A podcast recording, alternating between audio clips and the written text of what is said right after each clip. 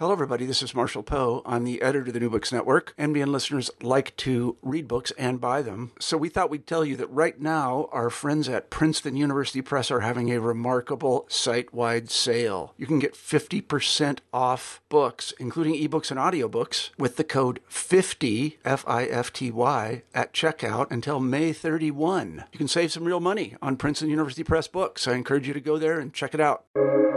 Welcome to the New Books Network. Hello, everyone, and welcome back to New Books in Native American Studies, a podcast channel on the New Books Network. I'm your host, Annabella Breck, and today we'll be talking to Tony Tekaroniake Evans about his new book, Teaching Native Pride Upward Bound and the Legacy of Isabel Bond. Tony Evans, welcome to the show. Thanks, Annabelle. It's good to be talking with you today. Tony, I wonder if you could kick things off today by telling us a bit about yourself. Well, um, I live in Hailey, Idaho. It's a very small town, southeast Idaho. I've been working at a newspaper for many years now, the Idaho Mountain Express newspaper based in Ketchum and Sun Valley. I started my journalism career uh, freelancing primarily in New Mexico, writing for the Taos News, uh, Santa Fe, New Mexican.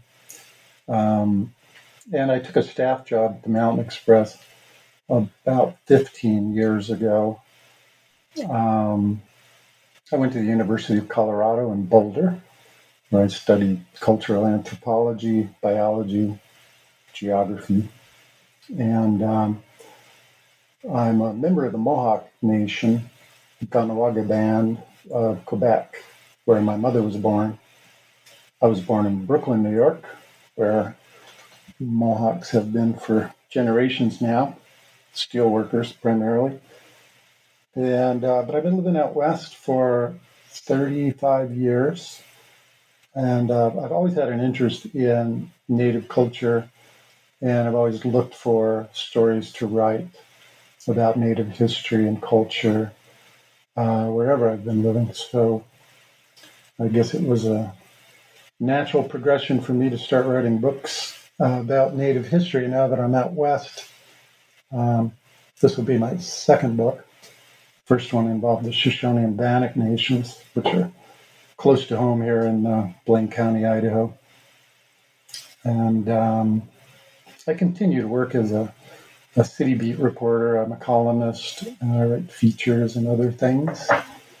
And so I'm writing books on the side, and I also lead and um, teach creative writing workshops for a number of years here.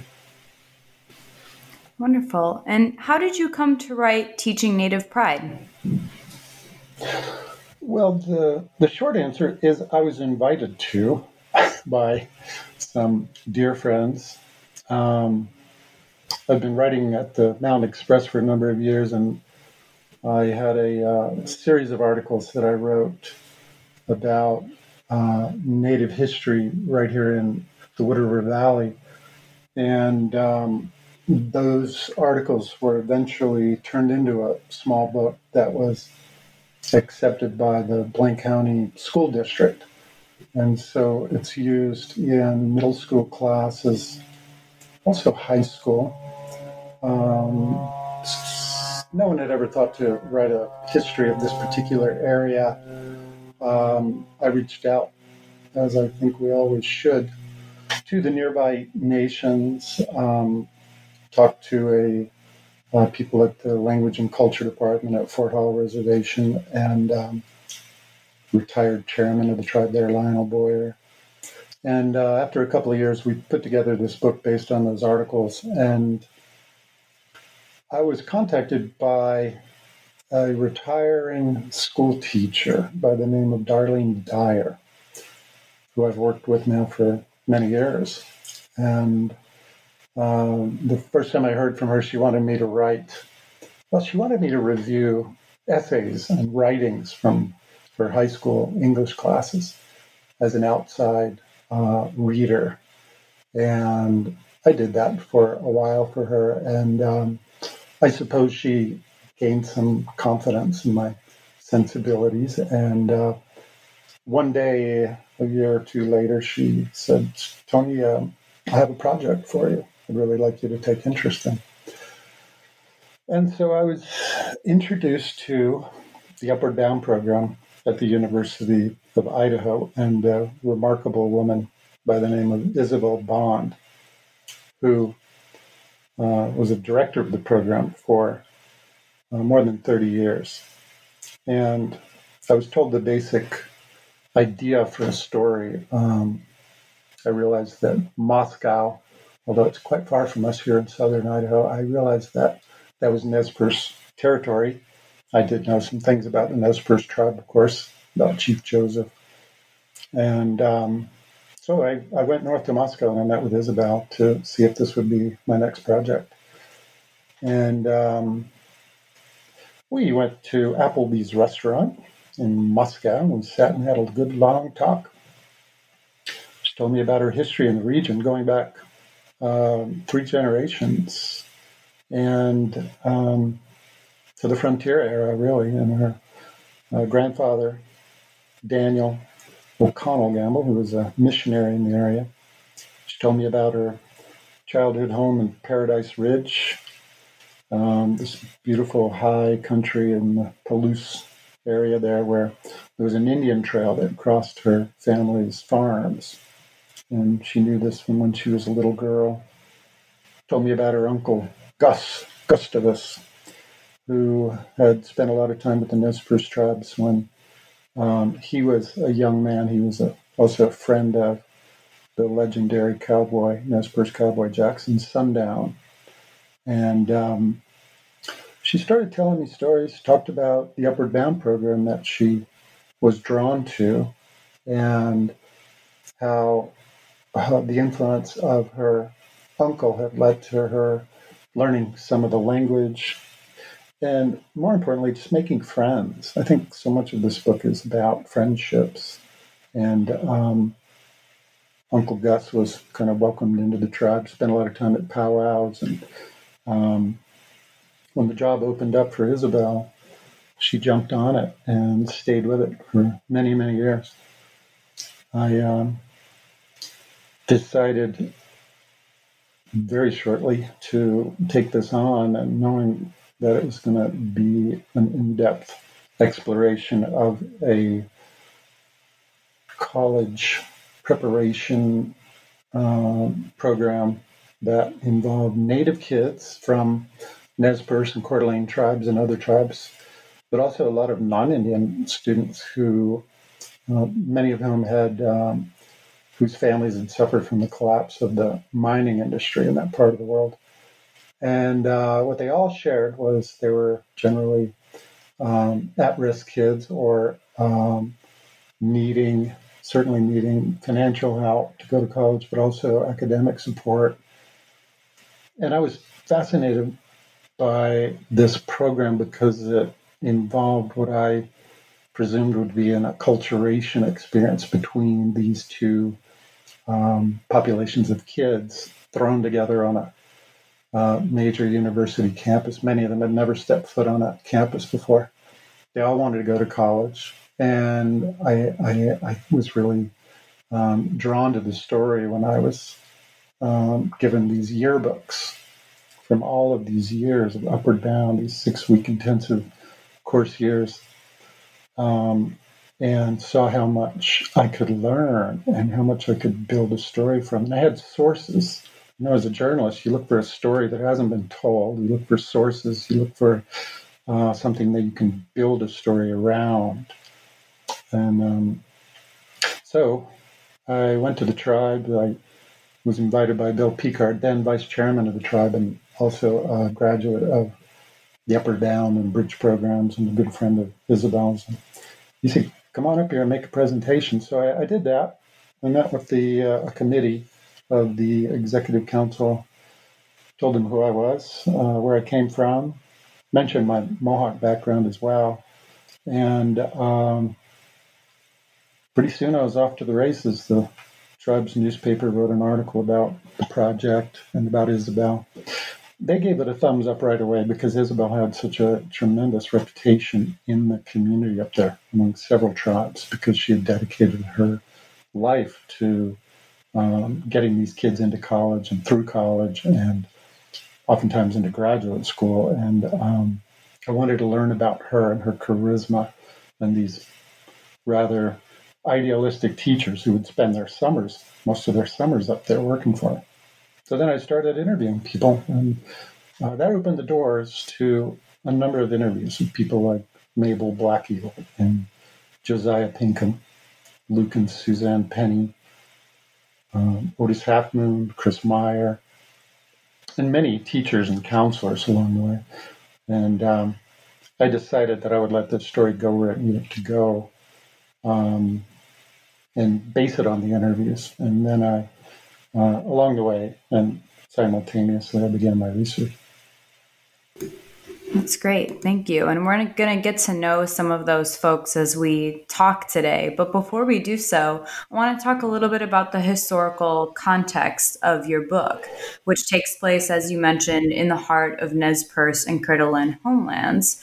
Here is where connections between past and present are deeply powerful. So I'm wondering if you can tell us a little bit about the historical context of Northern Idaho. What kinds of historical research did you do for this book? Well, for those who don't know, northern Idaho, um, in this particular region, is what's called the Palouse country. And it's um, geographically extraordinary. I had never been there before this. And these long rolling hills, I don't know how many millions of acres of farmland up there, um, cut through with deep river gorges. And um, so the geography of the area, like like any native communities, the you know the uh, culture, the mythology, the sacred places are tied closely to the land. So I realized that I need to learn about the territory, uh, primarily of the Nez Perce tribe, because they were closest to the university. And the Upward Bound recruitment criteria uh, required that students be uh, drawn from a 200 mile radius within the university campus, which is rather arbitrary, I suppose. But in this case, it happened to sweep across two um, Indian reservations in the area. And so suddenly the opportunity for these native students who um, earlier perhaps had not been um, encouraged to come to the university campus or to learn about uh, university education. Uh, this is the late 60s, early 70s. So um, times were very different. And um, I, I, started reading books. So um, right away, I was sent to the culture department there, and Josiah Pinkham, who I ended up interviewing for the book a year or two later. Uh, he's currently the ethnographer for the tribe. He sent me a, a guide, an in depth, detailed guide to the Nez Perce Historical Park, which is an extraordinary park that um, covers more than a thousand miles in three states um, Oregon, Idaho, and Montana. And so I started gaining um, some cultural information, historical information, stories about culture heroes and mythology. And um, that, that provided an outline for me for the, the crux of the book, which I knew later on would be the 1989 Chief Joseph Trail entourage trip through the mm, Nez Perce National Historical Park. I also had to read uh, several books came up right away that were um, sort of classics on the region. Alvin Josephy's Nez Perce Country, of course, and also Merrill Beal's I Will Fight No More Forever about the 1877 Nez Perce War, otherwise known as the Chief Joseph War. I read Lucullus McWhorter, I hope I'm saying his name right. He was this rancher, Lucillus or Lucullus McWhorter, and um, he wrote Yellow Wolf in his own words, which was a book uh, written about the 1877 war from the perspective of one of the last survivors of the conflict who was present at the Battle of the Big Hole, Big Hole battlefield, which is a um, very tragic moment in that particular war that was, was just been an indelible part of the, of the history of the region. Um, I was certain that I'd be using um, Yellow but also Alvin Josephy and Merrill Beal. Also, Kim Stafford's Having Everything Right. Um, Kim Stafford uh, was recently the Poet Laureate of Oregon, and um, he's gotten to be a, a valued friend and advisor. And he had written about the Big Hole battlefield in an essay called 10 Miles Short of Wisdom. And that is 10 miles short of Wisdom, Montana, which is where the Big Hole battlefield is. It also serves as an apt metaphor for the state of mind he was in at the time. Um, and I found other books along the way when I traveled north and spent time in Lapwai and Kamiah and Moscow. I found Bonnie Lewis's book, Creating Christian Indians, which was very interesting. Um, it uh,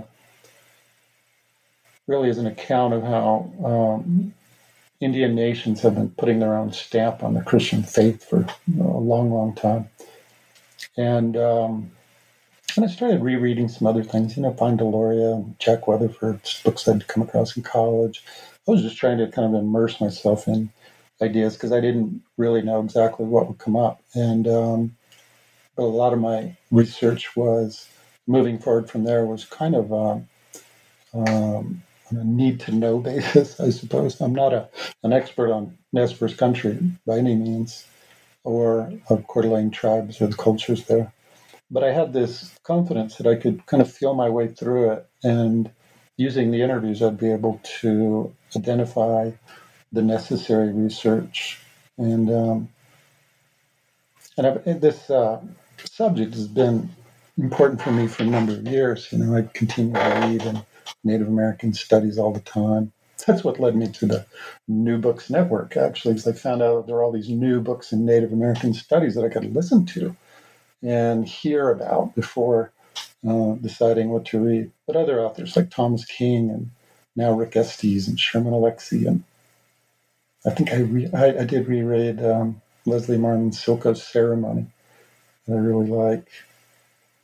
And anyway, that's uh, that's kind of a overall picture of my of my research for the book, but it tended to grow from the interviews themselves, and so that's how the plot, such as it is, developed. And I, I knew I was heading for this 18, I'm sorry, 1989 Chief Joseph Trail summer, and that gave me some confidence that I had a, a structure for the book.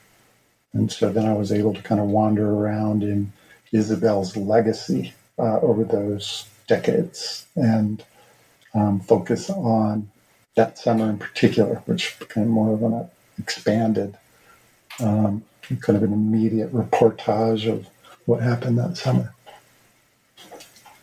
Let's talk a little bit more about Isabel Bond, who's your main individual of focus. She has a heritage that's very bound up with Nez Perce lands and peoples and history in the region.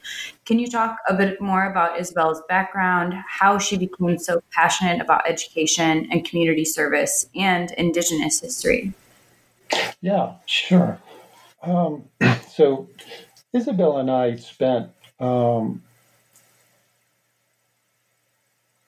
only a few periods of time in conversations and in interviews and her you know pointing me in various directions um, before she had a fall. And um, i was a year into the book and i lost my contact with her personally. She is still recovering in um, elder care facility up north.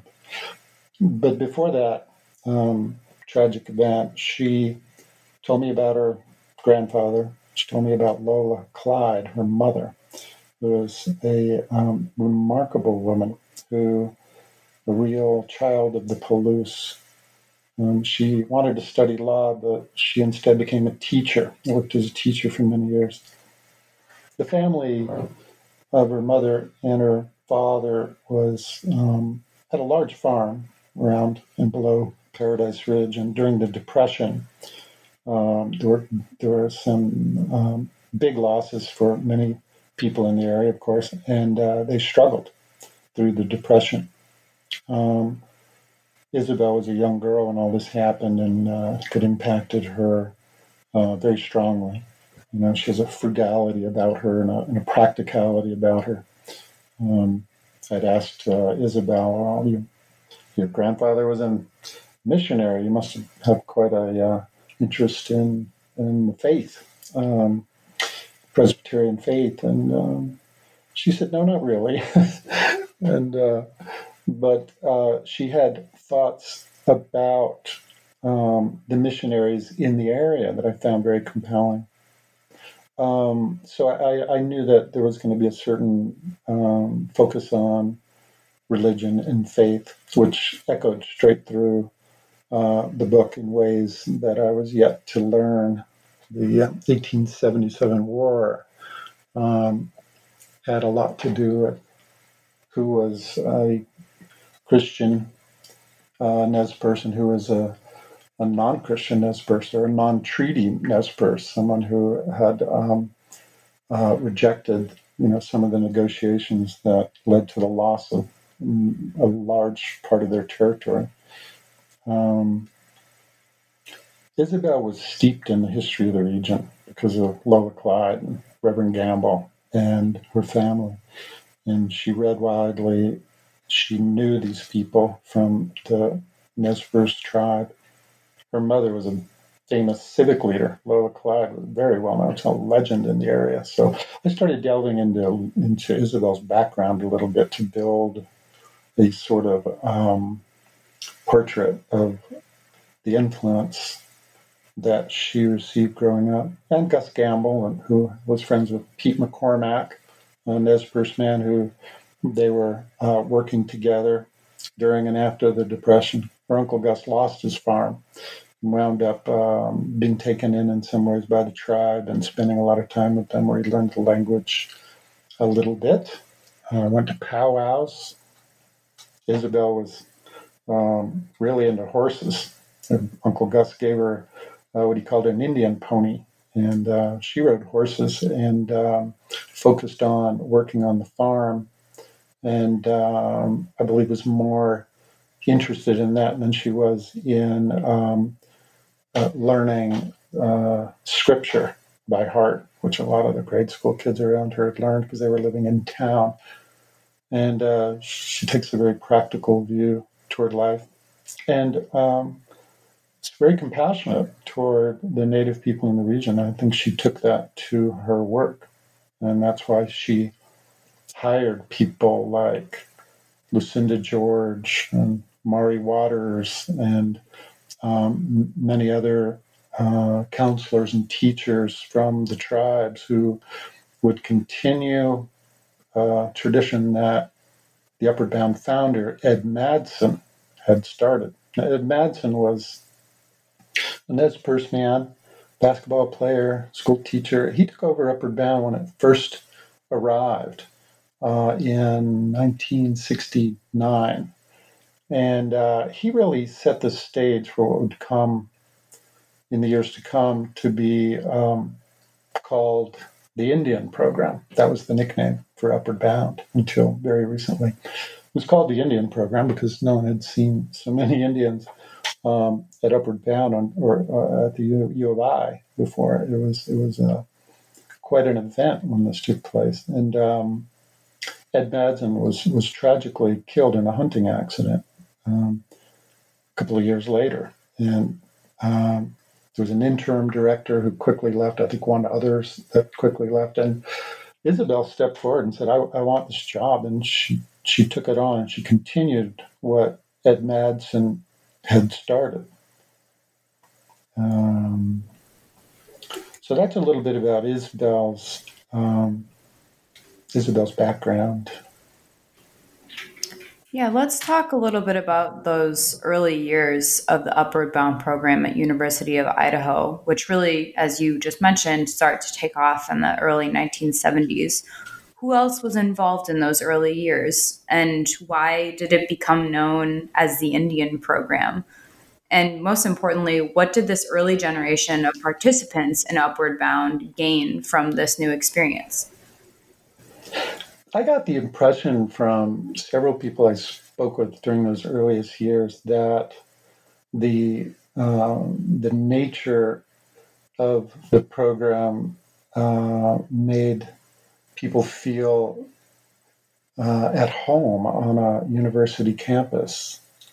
As I'm sure you know, uh, you know the first time you ever go to a college campus, it can be a little intimidating. The University of Idaho campus is, is grand, you know, and it's, um, uh, you know, it just has a certain architectural power to it and all of the buildings and all of the work going on there and the libraries. These were high school students who, uh, many of them had, uh, this is their first time encountering that kind of environment. And it was challenging for that first generation.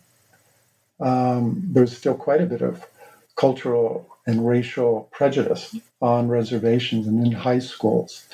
Um, Otis Halfmoon, uh, one of the first people I interviewed, and he was from those earliest years, he and a number of other students who are listed in those early chapters um, went to Ed Madsen and said, you know, we need to we need to do our thing here a little bit because I know we're here to learn about uh, academics, but you know we're Native people, and so they went to the administration and they petitioned the the the campus. Um, I believe it was a college uh, president, and they they asked to have the dormitories that they were living in on campus designated as temporary reservations for the time that the upward bound students were on campus.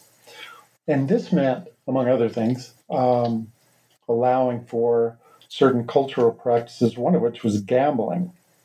Otis described to me these gambling games. Um, I've seen similar versions down here in Shoshone Bannock territory. There are stick games, and um, they're they're rather complicated for me to understand. But these are very very old um, traditions in the game that people use to uh, you know brings people together, and it's something that they enjoy gambling was outlawed on campus, but uh, they made a concession and allowed for uh, these gambling games to proceed. Um, they also had mini powwows on campus. They would bring in drum groups um, where people could uh, sing and um, wear their regalia and have powwows.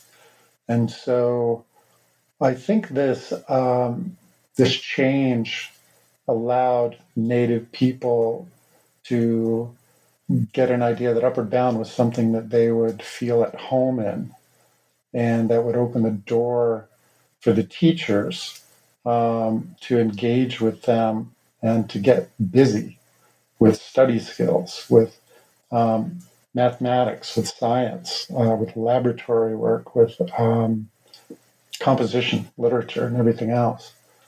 So, and and people from that earliest uh, those earliest years went on to do um, great things. Um, Chris Meyer um, is now the head of the uh, Coeur d'Alene Education Department, and um, Otis Halfmoon spent a career working for the National Park Service, incorporating Native American history into.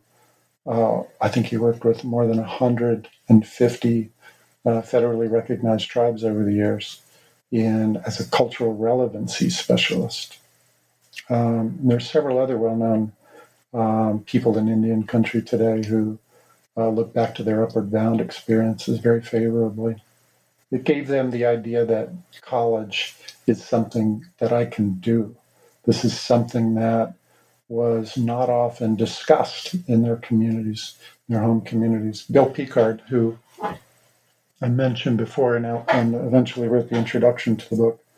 Um, he was told when he was in high school uh, by um, the teacher. He said uh, he was spending a summer um, picking rocks and um, loading hay bales, and someone had come up to him and said, um, "I'm not sure it was a teacher exactly, but I believe it was. I'll have to check back." They said, "Keep keep doing that farm work because um, Indian kids don't go to college." Indian kids also had, you know, when their lunch tickets at uh, at school, where you know they had this big, they got green lunch tickets or red lunch tickets instead of green, and they, you know, with the big with the word Indian printed across them. There's just this sense of separateness and disenfranchisement. I think that has kind of been built into the system for a number of years. Bill Picard, of course, graduated from Upward Bound and has worked for the tribe for many, many years, and. Um, many of these people went to graduate school and um, have moved on to be models in their community. So those were the earliest years. And then uh, Isabel took over from Ed Madsen and tried to continue and to expand on what he was doing all while meeting these strict federal requirements for the upward bound um, program, which I should say is designed for uh, and specifically geared toward young people who would be the first in their families to ever attend college. That was a, a requirement. And they oftentimes were um, coming to the program with uh, challenges uh, from their uh, home communities, academic challenges. Sometimes they were behind in their studies. Um, Isabel felt at home with them, I think, because when she was a young girl, she had been, I think, um, uh, looked down upon in some ways by some of the kids from town who, you know, were memorizing a lot of things and really highly dialed into their um, school curriculums and Bible studies. And Isabel was a bit of a tomboy. Um, she did go to the U of I herself and became quite literate. But um, so that, yeah, was the early years, um, and uh, I suppose uh, well, when you read the book, you'll be able to learn more about the individual stories that they tell. Time something about the Upward Bound program at University. This is largely due to the presence of so many Nez Perce and other Indigenous students, as well as the aims of Isabel Bond is this culturally particular curriculum that highlighted Indigenous histories and identities. Let's talk a little more about what that curriculum looked like, how it came to be, and how it shaped Indigenous students' experience at Idaho and beyond. Yeah, well, these um, the teachers that I've interviewed for the book and counselors as well. Um, they were um, typically young, um, sometimes student teachers, and they took on this summer project because they had a passion for it. And oftentimes, um, well, you know, primarily there were there were non-Indian teachers from from Chicago and elsewhere who really didn't have a, a, deep understanding of what was going on out west, and so they were rapidly trying to learn about the history of the region. They were experimental in their teaching techniques. They would use popular culture you know, as a starting point. They would use jukebox songs. They would use um, sports heroes, you know, as a way to get people working on their writing assignments. They also incorporated some new techniques that were being brought to Idaho at the time, like uh, the Cornell note taking method, uh, used for, and also study skills. Um, um, the retired uh, professor emerita Eleanor Michael brought uh, Cornell note-taking method from um, a similar program uh, in the Midwest, and the these these these um, techniques were combined with um, the stories of the land, really. Um, like I said, you know, Native culture is attached to the territory, and places have history, you know, whether they're um, myths and legend, culture heroes, sacred places like, um, well, in Kamiah, there's the Heart of the Monster, which is uh, central to the creation story of the Nez Perce many other places there. And the teachers uh, made an effort to incorporate native stories, native literature, along with uh, the many federal requirements that they had for the program, whether it was science, math, foreign languages. Um, so, yeah, they worked to balance these these things together. They um, offered treaty classes, and if you're a Native kid, you want to know about your relations to the U.S. government and the history of that relationship. And so, um, kids learned about their treaties. Um, what those treaties mean, how they were, um, whether or not they've been lived up to. There was also an English class that uh, Darlene Dyer told me about, but I thought was fascinating. Um, she brought books about Jim Thorpe, for instance, you know, to give Native kids an idea of, of um, sports heroes that were uh, Indian. And also, she brought books by James Welch, um, authors who are writing about situations on reservations that they could relate to for their for their English classes. And um, she also brought a story uh, stories from world literature um, like Beowulf. You know, Beowulf and the monster Grendel, and um, you know the story of the Danes and the Scandinavian cultures, these great hero epics and found parallels between, in this case, uh, the monster Grendel and uh, the very well known um, mythical monster um, central to the creation story of the Nez Perce. In that case, a monster who swallowed up all of the animals um, at some point in the, in the past. And uh, Coyote got inside the monster with some stone knives and cut his way out, and he freed all the animals, and the monster died.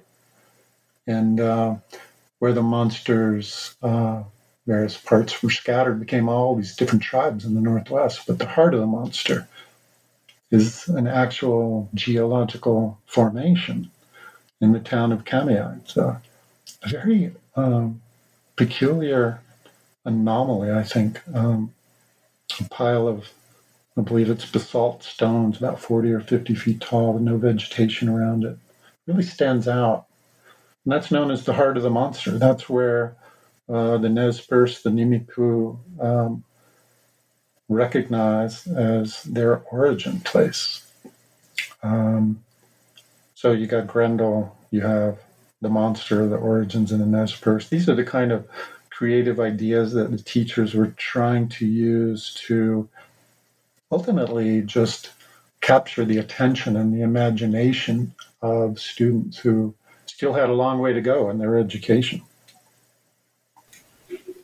I'm so glad that you told that story about the comparison between Beowulf and the Nez Perce origin story. It's totally fascinating. Um, I want to jump ahead a few years uh, into the late 1980s.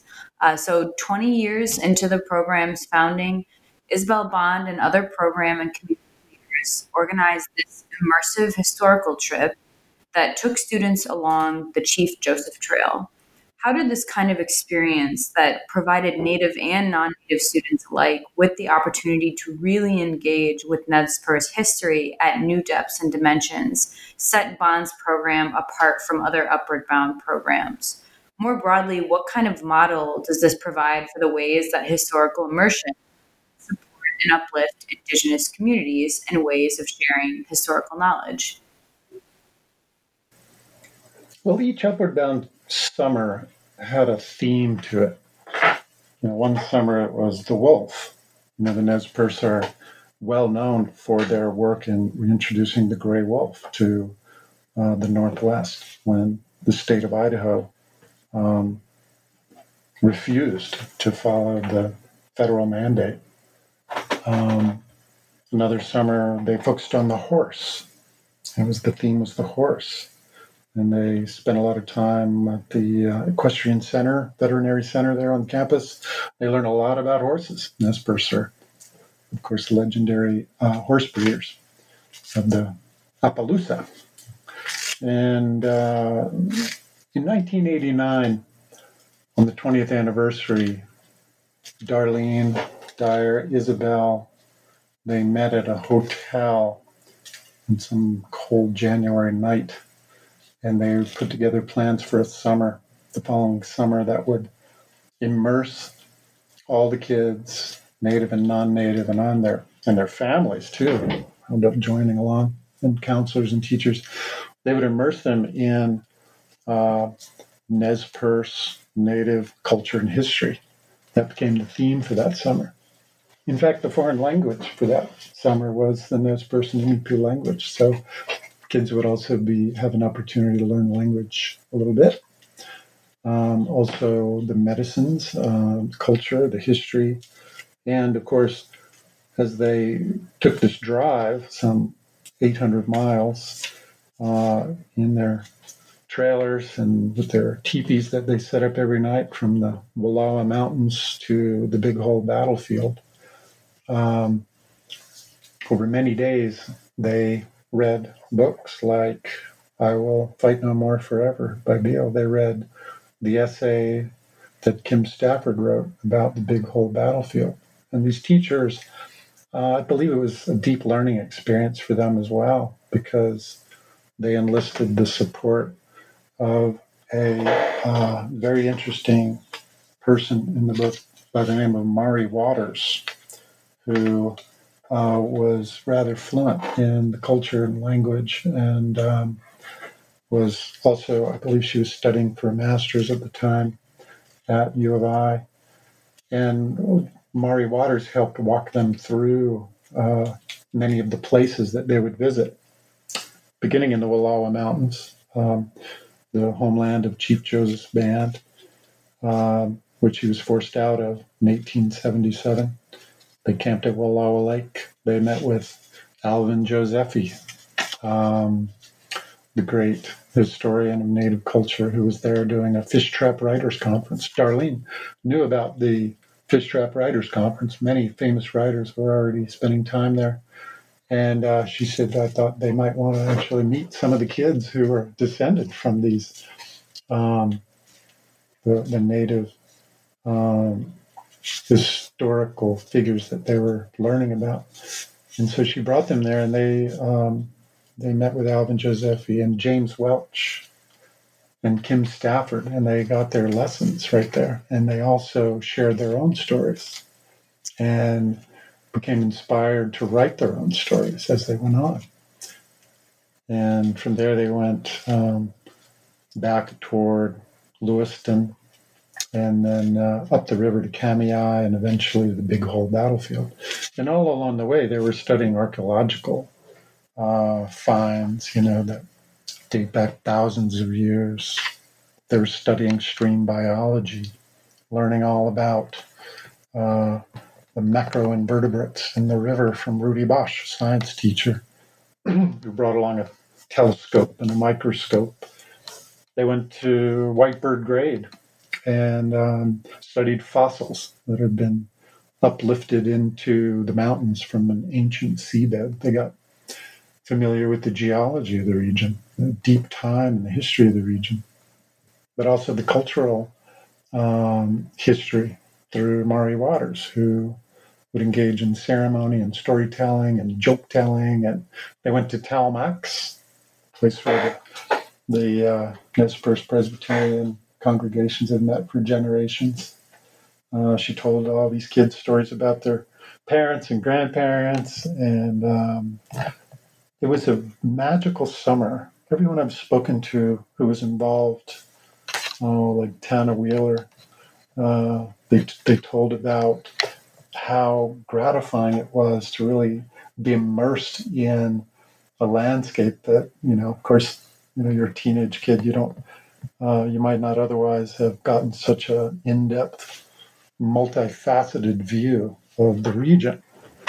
And, um, certainly left a um, lasting impact on many of the teachers, and in particular, uh, their visit to the Big Hole battlefield, where there was a, uh, a clash between U.S. government soldiers and uh, the Nez Perce, who 800 people had been fleeing the army for months and thought they were had found their way to safety across the desolate Lolo Trail to Montana.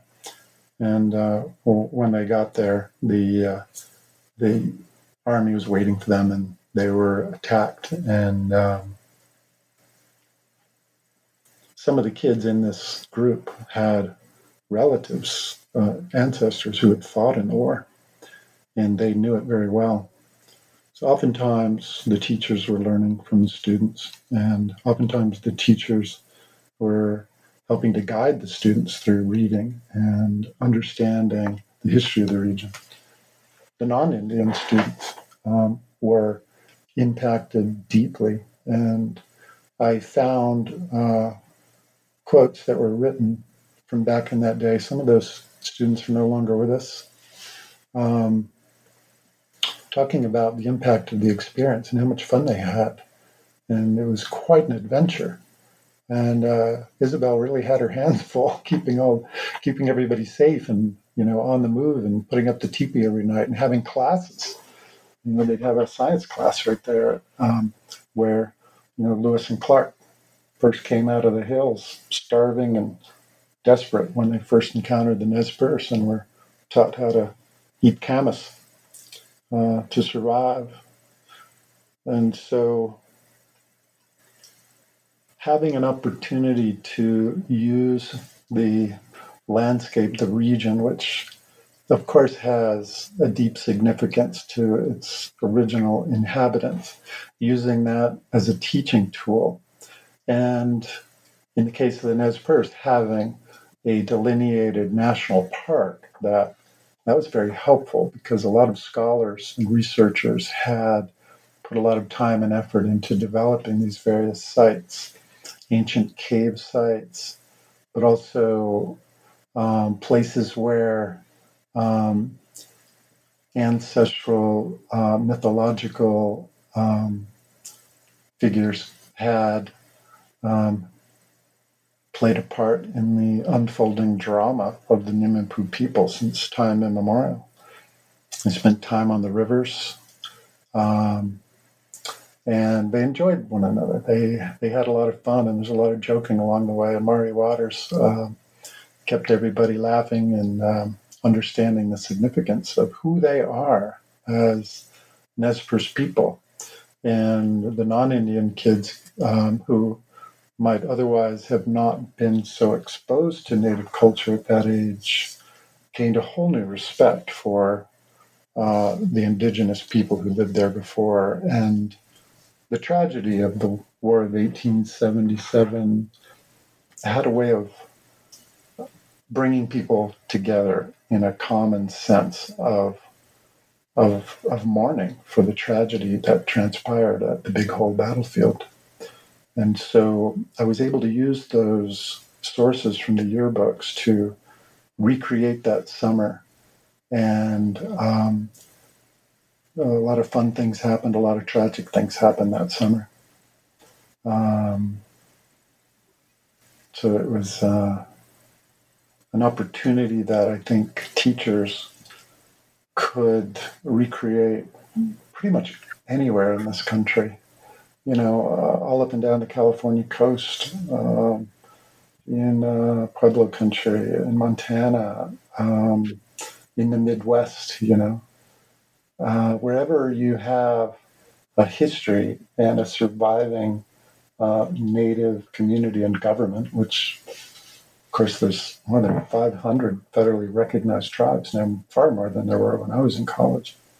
And uh, I learn about new ones all the time. And um, they each have a story to tell. They each have a school in which to um, educate their kids about the mainstream culture while at the same time educating and, and celebrating their own culture and communities. In many um, schools, high schools, colleges, I suppose, who want to begin to incorporate the regional history um, into their own curriculum might find this book a suitable model for how to do that. And um, learn about the challenges, but also the rewards of doing such a thing. Earlier, um, some of the things that Upward Bound participants went on to do for their communities, uh, for their nations. And many of the Upward Bound participants went on to use specific skills that they developed in the program to serve their communities. What are some of the ways that Indigenous folks involved in the program have used their experience to serve their communities, nations, their relatives, so on? Yes. Well, I would not personally try to judge the value of a person's education in terms of oh, uh, professional success or or even an academic success. It's um, I, I, do as a journalist. I look for specifics and details um, from each individual's personal experience. And certainly, many people came out of Upward Bound and went to pursued a higher education when they told me they otherwise likely would not have because of the, the way the program was designed and supported. um, Bill Picard, I mentioned the vice chairman.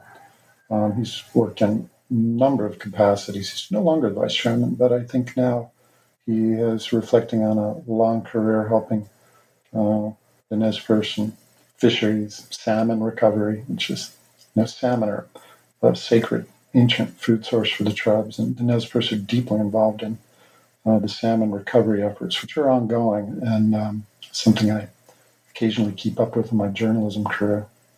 Water rights, um, treaty obligations, governance of, uh, of, a sovereign nation, which is quite, quite complicated and um, takes a lot of administrative skill and uh, dedication. Um, I believe Bill also worked as a teacher. Phil Allen came out of Upward Bound, and he's a professor now at the Northwest Indian College in Lapwai. Um, he teaches students now a second and even third generation of Upward Bound students who are learning about their history, their uh, relations between the U.S. and the Nez Perce Nation, and the whole list of legislations that have impacted Native people across the country, you know, for many generations.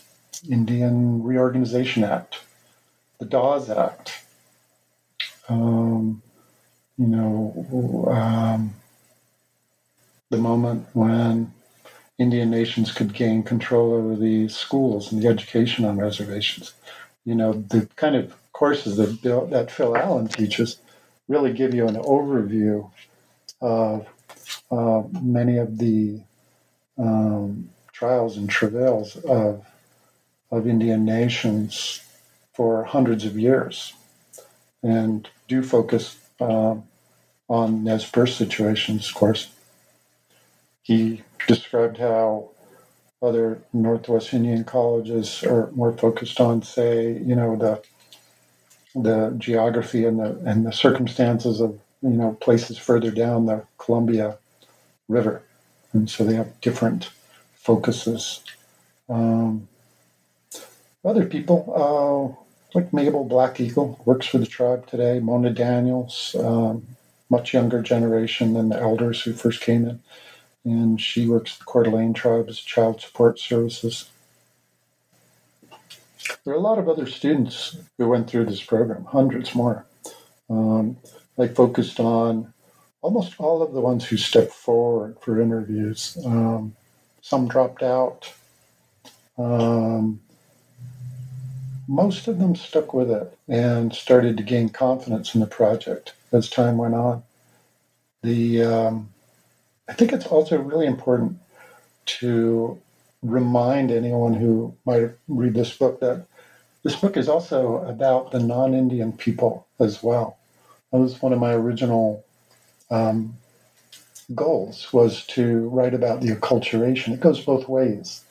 Um, there was a, there was a, a, young girl named Cheryl Merrill, Joseph Foetz now, her new name, and uh, she's a non-Indian girl who grew up, who was living at uh, in her teenage years in a in a tent in Forest, Idaho, very cold place up north, and with her parents who were kind of back to the land, anti-government hippies, and uh, as she described it, and um, they um, she came from a, a dysfunctional home, Shirley, as she describes it as well.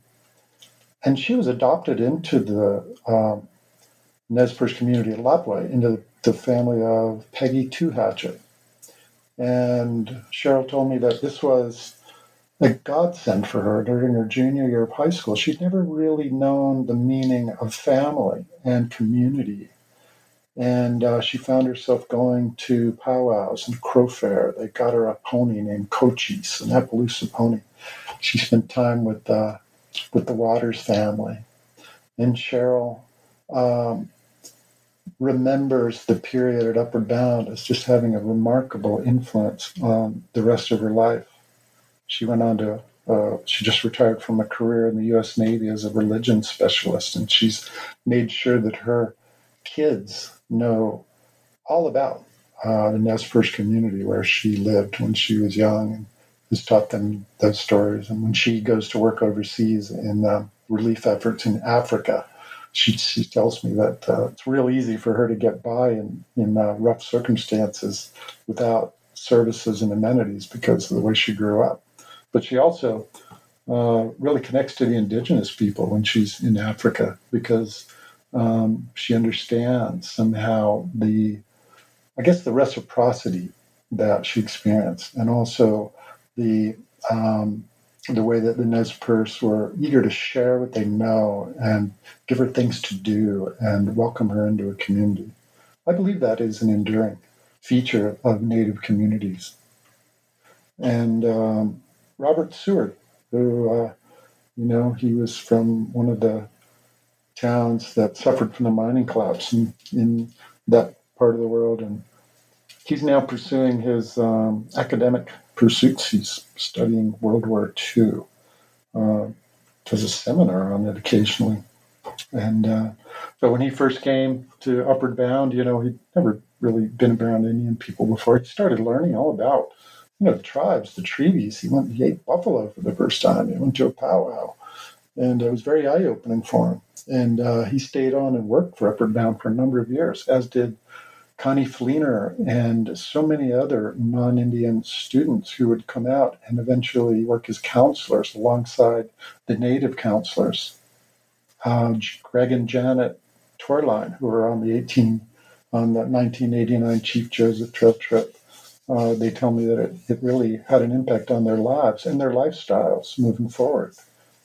Um, you know, at a certain age, uh, an experience like this can have a tremendous influence on the way you live your life. And um, I believe that when people are able to make friendships, cross cultural uh, friendships, and learn to uh, respect and admire one another for who we all are, um, it's a big step toward moving beyond um, what has been a very fraught and um, tragic legacy of this uh, American experience.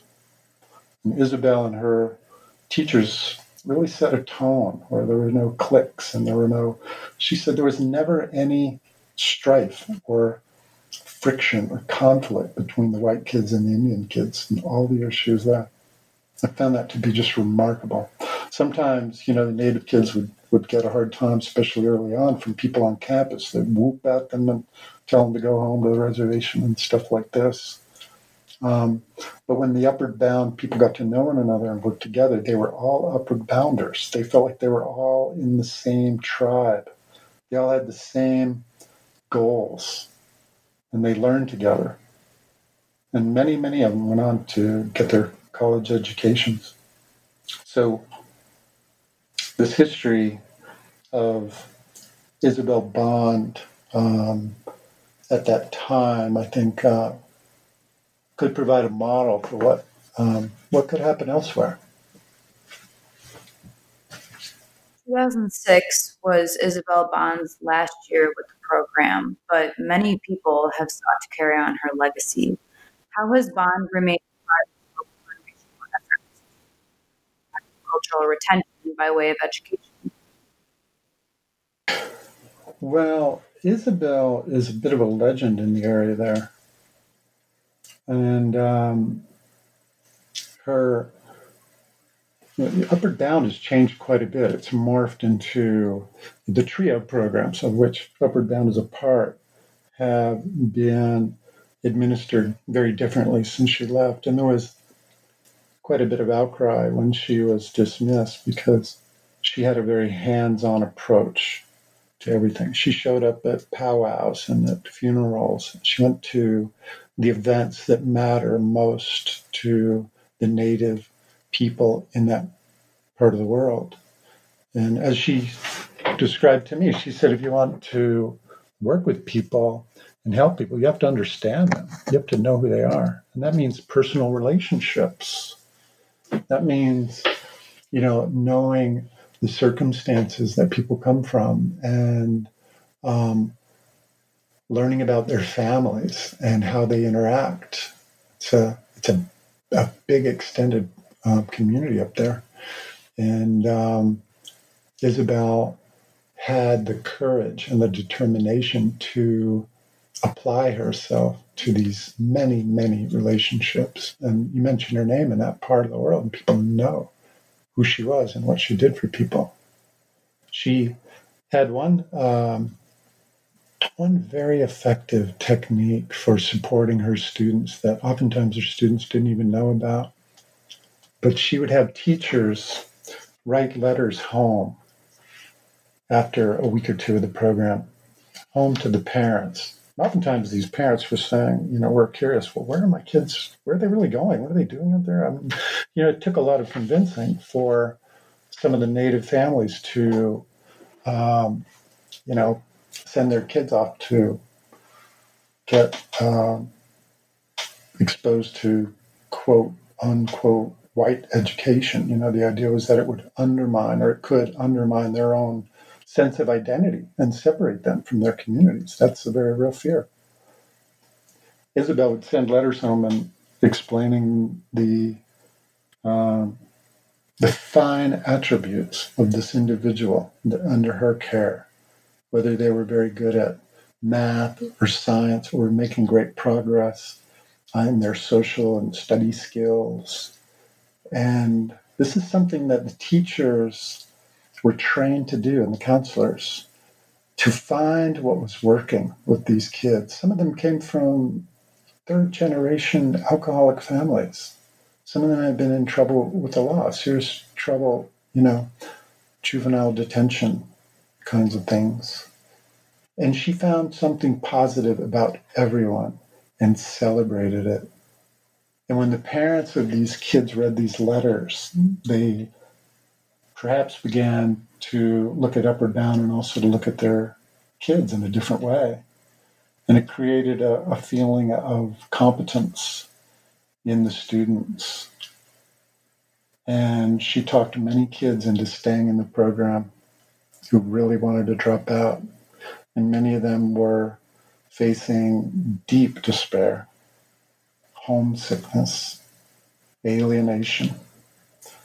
And um, many of those stories are told in the book.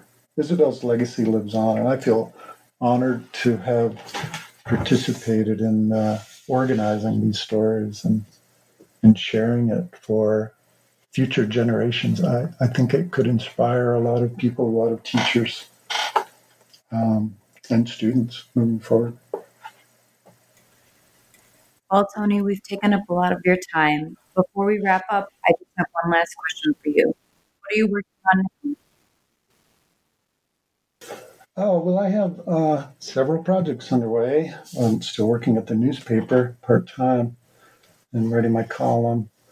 And um, I also I've recently gotten involved in a documentary project um, with a recent graduate from Bozeman who um, I'm going to be supporting as a producer, I suppose, and uh, the Shoshone Bannock efforts at salmon recovery, which have been going on for decades. The Shoshone Bannock tribes down here in southern Idaho, they um, were the they initiated the um, endangered species status of the sawtooth sockeye, and this is the highest reach of uh, the salmon in their run, 900 miles from the ocean. And uh, written about this recently and over the years. The newspaper covers the efforts at salmon recovery and uh, the consensus among the tribes living all the way along the river corridor out to the oceans that they need to get rid of these dams that are really blocking and have just destroyed the salmon runs forever, despite billions of dollars in salmon recovery efforts. So we're going to see how that goes. I'm using some of my sources here. And um, working on that project. I'm also writing a memoir, which is I've been workshopping in my creative writing workshops for the last few months. When this book came out, Teaching Native Pride, one of the uh, scholarly readers, the anonymous reading circle, asked who I was and what I'd say more about myself, and it got me on a little project I'm really enjoying. It's very fun. Um, I'm calling it a mixed blood odyssey, and it's uh, it's allowed me to tell some stories from my own life. Nobody's ever asked me that before, and it's been a lot of fun. My wife is Tuscarora. She's a member of the Tuscarora Nation, another nation of the Haudenosaunee Iroquois people, and um, I'm having fun with it. It's uh, you know I feel like I um, am the authority over my own experience in a way that I might not be in writing about others, and so I'm able to have a little more creativity and actual actually it's funny it's informative, but it's also um, it's, it's enjoyable. And I'm also looking for other collaborations. So anybody out there who wants uh, to engage in things, I like working with others, and um, I'm always looking for my next project. I have three new projects that I'm editing. Uh, one is a scientist who discovered a, a new species of freshwater river snail in our area here. Um, and um, a couple of other, I guess they're autobiographies primarily, but they tend to have to do with science and spirituality at this point. So I'm working as a supporting editor and co author in uh, three projects right now. Tony, those sound like wonderful, important projects. Thank you for being here today. I really enjoyed it. Take care. Hey, it was a pleasure, Annabelle. Thanks for taking interest in my book.